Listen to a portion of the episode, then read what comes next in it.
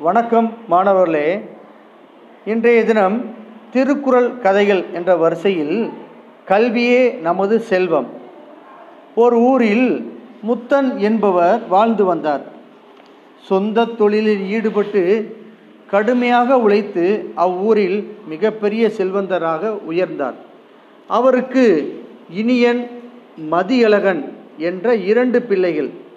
அந்த பிள்ளைகள் இருவருக்கும் இருவரையும் கல்விக்கு முதன்மை அளிக்காமல் அவர்களையும் தமது சொந்த தொழிலில் ஈடுபடுத்த எண்ணினார் முத்தர். ஆனால் தந்தையின் ஆலோசனையை மீறி இருவரும் கல்லூரி வரை படித்து முடித்தனர். முத்தனுக்கு கல்வியின் மேல் பெரிய ஈடுபாடோ விருப்பமோ கிடையாது.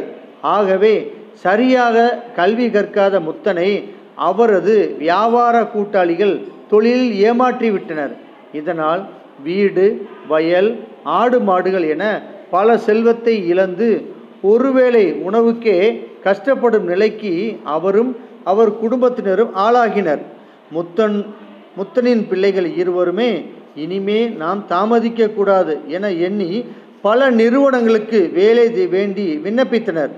உரிய கல்வி தகுதி அவர்கள் இருவரிடமே இருந்ததால் இருவருக்குமே நல்ல வேலை கிடைத்தது. இதனால் சில நாட்களுக்குள்ளாகவே அவர்களின் குடும்பத்தின் வறுமை நீங்கியது. முத்தன் கல்வியின் சிறப்பினை உணர்ந்து தமது கருத்தினை மாற்றிக்கொண்டார் இதுவே பின்வரும் குரலாக கேடில் விழுச்செல்வம் கல்வி ஒருவருக்கு மாடல்ல மற்றையவை. கேடில் விழுச்செல்வம் கல்வி ஒருவருக்கு மாடல்ல மற்றையவை. ஒருவருடைய நிலைத்த செல்வம் என்பது அவர் பெற்ற கற்ற கல்வியே ஆகும்.